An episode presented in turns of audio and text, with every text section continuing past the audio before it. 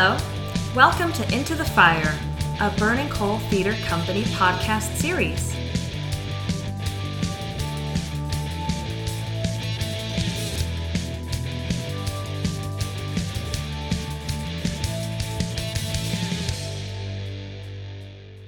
Hi, this is Jerome Davis. I'm the artistic director of Burning Coal Theater Company, and uh, I would like to welcome everyone to our podcast series, Into the Fire, a podcast on all things theatrical. Today, our guest is Michael Pavelka, who um, designed the first production in England of Lauren Gunderson's play, I and You, uh, at the Hampstead Theater. I and You is running here at Burning Coal October 7th through 24th uh, directed by Lucy Jane Atkinson, who is a fellow Brit. Uh, I don't know, uh, Michael, if you've run across Lucy before, but uh, but welcome to the podcast and thank you for joining us.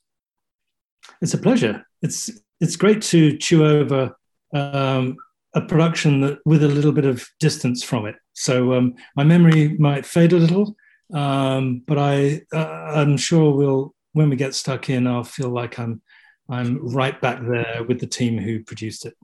Excellent. Well, let me start off though, uh, just so people can get an idea of who you are and stuff. Can you tell us a little bit about how, where you're from and how you got uh, involved in? Uh, you're you're a scene designer and a costume designer, if I understand correctly.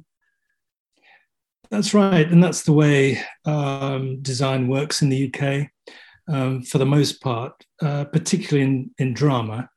Um, when it comes to designing larger shows like musicals and operas, um, those disciplines are split up between mm-hmm. set and costume very often. But for drama, yeah, the, the designer's responsible for the um, the vision, if you will, uh, the the visual vision at least um, of the whole production. So very much a partner in crime with the director in uh, making a world for the play. Right. And how did you come to that discipline? Uh, is that something you wanted to be from the get go, or did you uh, find your way to it uh, through another route? Or how did how did that come about? Um, I think, like a lot of designers, I'm a kind of frustrated actor in some respects, and um, acted as a as a teenager um, in local dramatic societies and and um, kind of after school club at high school. Where were you, and where, I was in, where, were, where were you brought up then? I was. I have a Czech name. I had a Czech father, an English mother. Uh-huh. Um, but I was brought up in in England. I was born in England, and um, brought up in Kent, which is about thirty miles out of London. So I'm a southerner, mm-hmm. um, s- southeasterner, to be more, more precise, and um, of the states, I presume. Yeah. Uh, yeah, and um, uh, I, I, I, I guess I caught the bug. You know, I just enjoyed being um, a storyteller, being uh, possibly being the center of attention, um, but certainly being, um, you know, the mouthpiece for an author. And um, and I enjoyed that, and I enjoyed art, and I enjoyed history, um, and I enjoyed technical drawing, drafting. Um, and my schooling was really to prepare me for the for the navy, uh, for the technical aspects of, of the navy. Mm. Um, and I just had more of an artistic bent than that. But I, I used the, those drawing skills in in drafting for scenery after that. Um, so anyway, those things came together, and it was a kind of perfect storm for me.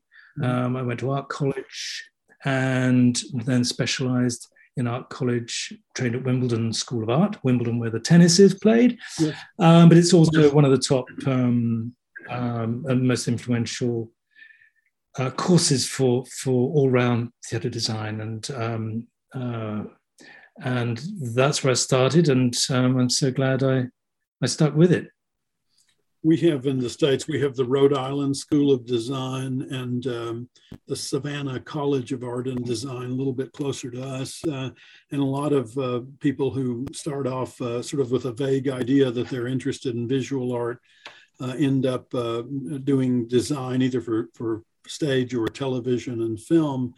Um, was there an influence in your early life that led you in that direction? Um, a designer or a teacher that uh, encouraged you in that in that way?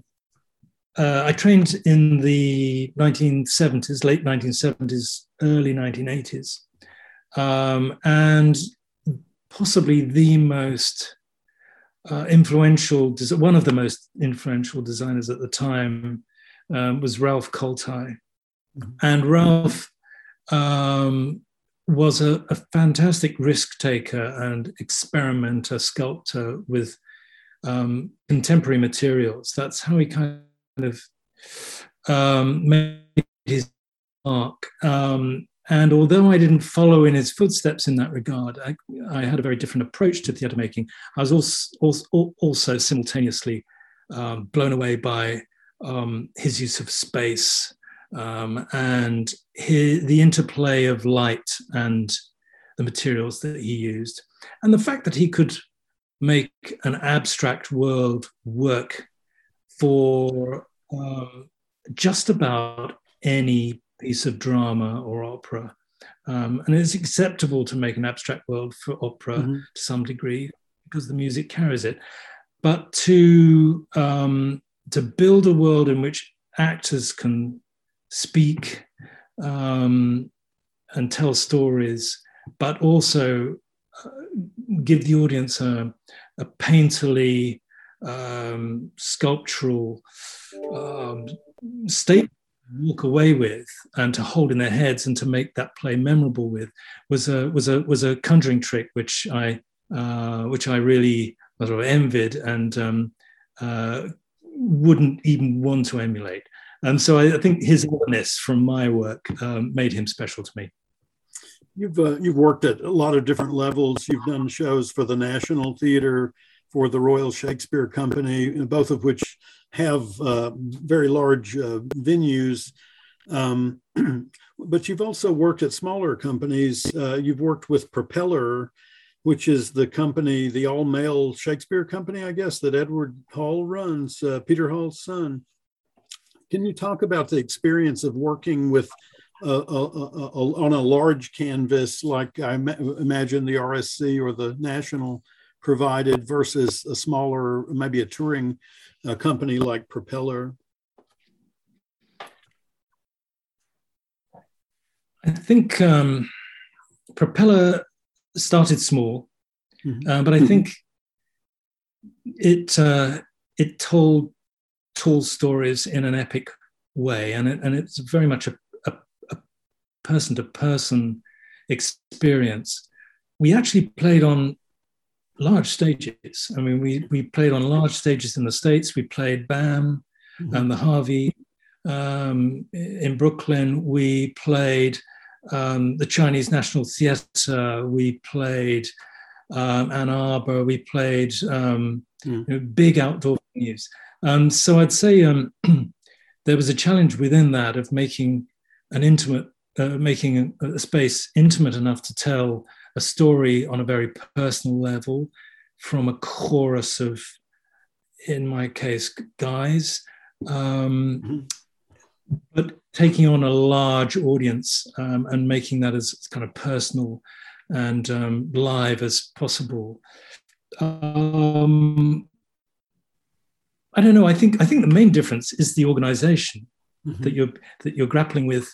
Um, a big organization uh, of technicians of of management, of um, uh, financial envelope to work with with these larger companies, and that comes with its own challenges. Um, with Propeller, we we we always had very short lines of communication, and that made for a very dynamic process, particularly in the in the rehearsal room. Um, and um, it meant I could take more risks, and I could leave decisions later, which is great fun um, with the larger company, you have to plan ahead, and sometimes that can uh, that can um, slow process down and make the the ideas more less flexible, mm-hmm. less fluid. Right. Uh, yeah, more kind of monumental. Um, so it's not about the space as the organization. I see. Uh, behind that space for me. Anyway.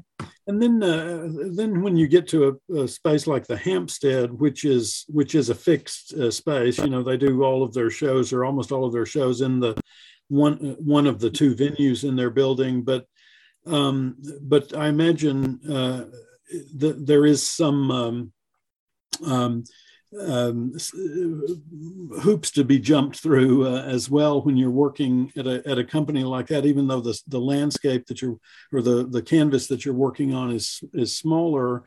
Um, was that the first time you had worked at a theater um, of that size, or had you had you had experience working at two or three hundred seat theaters prior to that?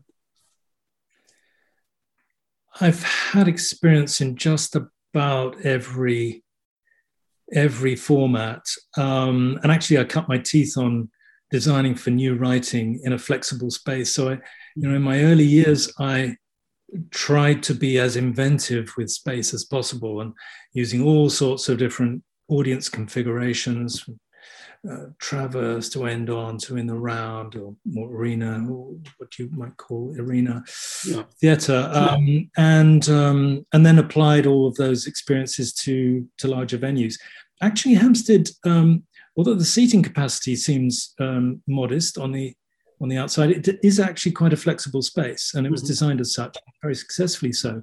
Um, for I knew, however, uh, it was useful to push the action back into a more um, uh, proscenium, if you will, end on mm-hmm. um, seating arrangement um, because of um, because of the the tricks the player has to perform. So, yeah. Um, so I, I I resign myself to that very early on. This uh, that's fine. Like a, this may seem like a, a trivial question, but I'm curious do you concern yourself with what has gone on in that space before when you're designing for them?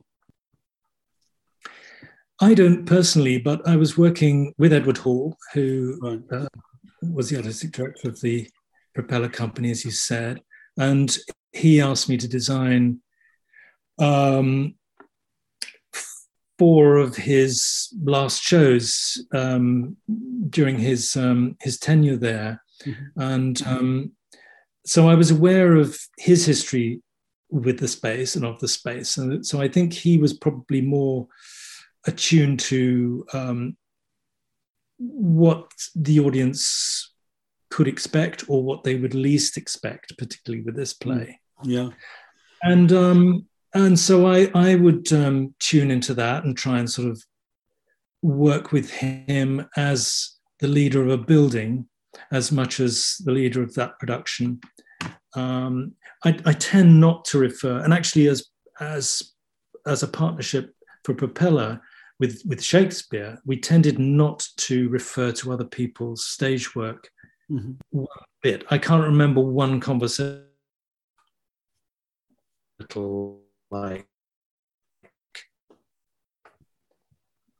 you know this artist or or that designer or um, we would usually use film references anything rather than stage references mm-hmm. um, so no i don't compare and i certainly don't look back at previous other other people's productions of the same play mm. um, i tend to try and ignore all stage directions mm-hmm. Um, in the piece uh, which made this uh, this Lauren's work all the more um, challenging because I, I couldn't uh, I couldn't ignore them. Right, uh, that's right. The play hinges uh, to some degree on uh, that reveal, I guess, uh, toward the end of the play. I'm just curious, what what were your first thoughts when you got when you were given the play to read? Um, do you do you remember what you thought of it? Um, I, I, do. I, I, remember them very well because um, I rarely have quality time to read a script before I have to make a decision whether I'm doing it as a project. I don't spend enough time doing it, and it's more, it's less by design and more by the force of circumstances. Yeah. I read three quarters of this play first in one sitting. Mm-hmm. And it seemed to me like a, a, a well-intentioned domestic drama, albeit kind of interesting because it's two young people. And I thought, well, my first thought was who they're going to cast. Right. Um, I actually found out quite soon who they were going to cast, so that was fine. But um, but in the moment of that first reading, I I I didn't understand the point of it. And so it was a mystery to me, and, and I rang Ed up and I said, "Well, this is this looks like a very interesting play." I didn't read the end.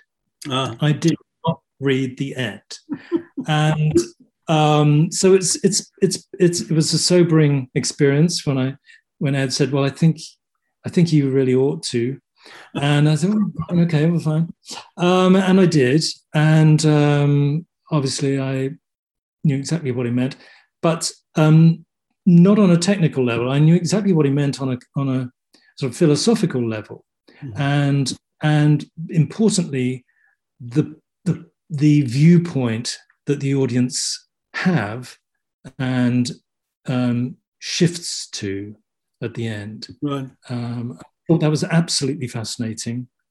Um, and um,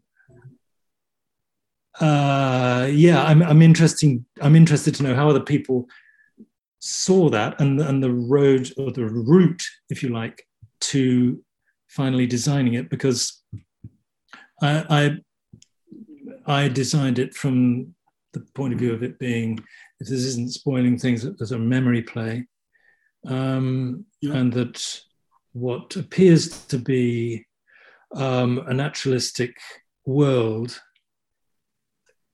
potentially is a fantastical one. Yeah. Um, because it's simply a world of the imagination um, at a very sort of critical point in somebody's life. And that, to me, as a sort of process, as a rerunning the process of Caroline's world and thinking through her her memory of that space was um, was key to um, unlocking another another version of her her experience. Her experience yeah. yeah. the the, the what uh, you real, see in real, the, real. Yeah, what you see in the in the beginning of the play is is what she remembers uh, not necessarily what what is there, um, and that memory is is affected by what's happening to her as she's having that memory. I I would expect. Um, um, and you had quite a, a, a good uh, success with that uh, with that production. I know that some of the criticism of it was that it relied too much on the the one sort of surprising moment. Uh, do you have any thoughts on that criticism or uh, i know that's the kind of question one might normally ask a writer or a director but i'm just curious if you have any thoughts about it as the designer of the piece um, it's something that i've um, taken with me into one or two projects since actually uh-huh. that you can save things up i've always thought that you can and actually you have to earn these moments mm-hmm. Lauren's built in um, uh, a hell of a long wait um, and a long journey to earn that ending. So I, I, and it and it is fully earned. I mean, doubly so. And I guess my experience of making that piece was that I couldn't live up to her writing. I could live up to it technically. Um, I could certainly um, fulfill the demands of my imagination, of Edward's imagination, um, but always um, chipping away at my self doubt was whether I could do Lauren's um, um, social conscience, if you like, justice. And um, I, I, think we pulled it off. But I still I still have a nagging doubt that it's kind of a, it's better on film um, than on than on the stage. But if you can pull it off on stage, it's a miracle, and um, and that's that's really what you, you're you're you're designing and producing is is a miracle um, not a technical one, but a but a but a, a human miracle. Um, it's a right. it's a big art. My uh, my very first memory of theater was being taken to a, a, touring production of Cinderella when I was quite young, and there was a moment when she changes into the princess, and they had a puff of smoke come up at her feet, and then she held her arms up, and they flew a, a dress down from the wind. You know, the the uh, pipe, you know, flew down, and she, the dress just went over her arms, and suddenly she was the somebody stuck a tiara on her head, and you could see entirely how it was done. I mean, there was no mystery too, but there was something magical about that. There was something magical magical about the human effort to make that kind of magic that I I don't think is possible in film, um, where we where we fundamentally know that you know that they simply cut the camera at that point and then did something else you know and so i, I i'm with you on that. I think uh, i think that that kind of stage magic is is not cheap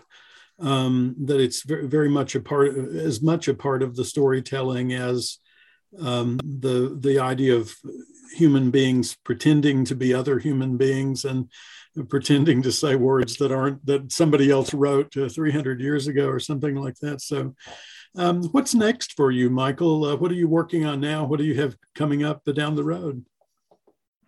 Um, I have a project which I think again is sort of it's um, socially motivated. Uh, it's um, it's a project that's rooted in the southwest of England and uh, is a chronicle of um, a lifeboat disaster called the Penlee lifeboat disaster, um, which happened 40 years ago uh, on the 19th of December. And the project, and this is a sort of um, a, a product of, of, of, lockdown, of COVID um, dictating certain strictures that we will work in.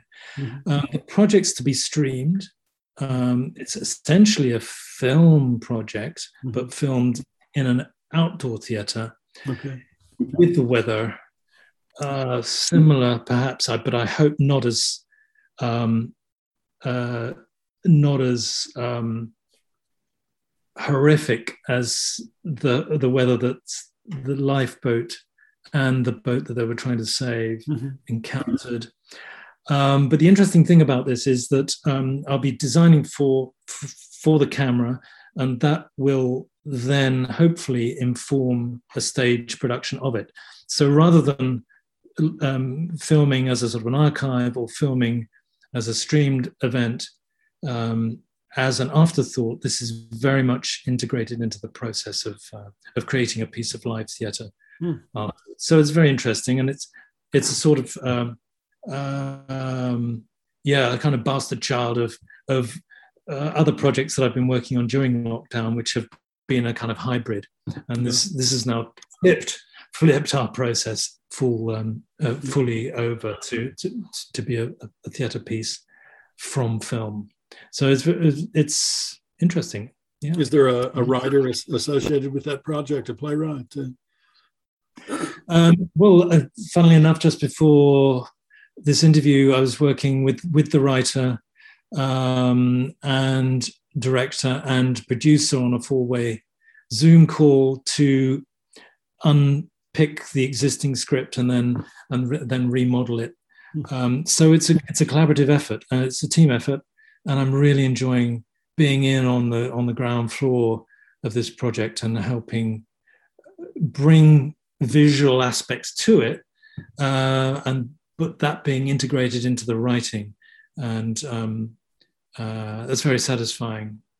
Uh, yeah, and this kind of takes me back to what I was saying before. It takes me back to my roots sure. with new writing in smaller venues. It's uh, it's something a, a lot of uh, theater people, uh, no matter which uh, function they serve are, are dealing with or trying to deal with these days and hoping like heck they don't have to deal with much anymore but uh, but uh, that's uh, that sounds like a fascinating project. Uh, i will look forward to it. Will it be available on uh, on a website or uh, is it going to be televised or how how will it be made available?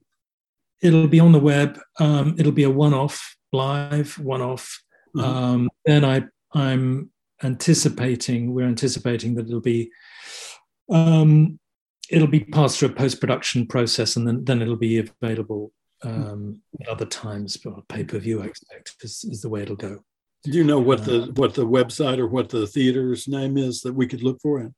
I can't. It's on the. It's it, will be staged at the Minack, but it's not a Minack show. It's oh, the original theatre production company, the original theatre production company, um, who are now past masters at um, integrating film product with with stage um, as a necessity. But they're, they're, they're um, they have become one of the leading companies in in um, in this uh, sort of dual dual uh, way of of reaching new audiences, and yeah. um, that's a, a, a positive uh, product, I think, of, of, of our situation over the last eighteen months. I think, and, the, uh, and, and indeed, INU was te- was well, wasn't filmed. It was filmed. It was filmed for, for Instagram. Yeah. Um, and um, that was an interesting um, layer to that production. Mm-hmm. And you're absolutely right in that uh, as it was filmed and as I watched it, um, my work in that was uh, I'm saying it was devalued was is, is sounds intentional. It wasn't intentionally um, sidelined at all, but because of the close up and because of that ability for a camera to move in to an actor, mm-hmm. the the world around that actor was um, um, counted for very little. so all of the magic that we performed in the theatre was certainly not captured um, on that Instagram recording. Um, also, that it was it was filmed for the portrait, for, filmed for mobile phones, uh, so it was filmed in portrait. Right. And so the landscape of the piece, in its broadest sense, the landscape of the piece um, you couldn't see it. You couldn't see it. Right. Um, so, uh, so not satisfying from my point of view, and I don't think as satisfying for the audience um, as a theatrical event. I watched. Great to see. Mate. I watched their uh, their production of Mike Bartlett's Wild on on my cell phone. Uh, and uh, there's a, vast, uh, enormous reveal at the end of that play too, or or a change, a shift in focus that uh, took my breath away, even looking at it on a phone. But but I think that was probably prepared with that in mind more more so than doing it as an afterthought. So yeah. Um, Michael, uh, this has been a lovely conversation. Uh, I appreciate your taking the time out of what I'm sure is a busy schedule to, to talk with us about it. Uh, we, uh, we love the play. We start rehearsal this evening, uh, September 14th, and we'll open and run October 7th through the 24th here at Burning Coal. And we are going to make it available uh, digitally as well so people can get tickets for the live event, or if they choose to go that route, they can see it uh, in two dimensions as well. Michael has just given us all a good argument why not to do that, but uh, but uh, you can do it if you, if you feel like you must. Uh, Michael, thank you. Um, best wishes on all things going forward, and we appreciate your joining us today. Thank you, and all the very best for the production.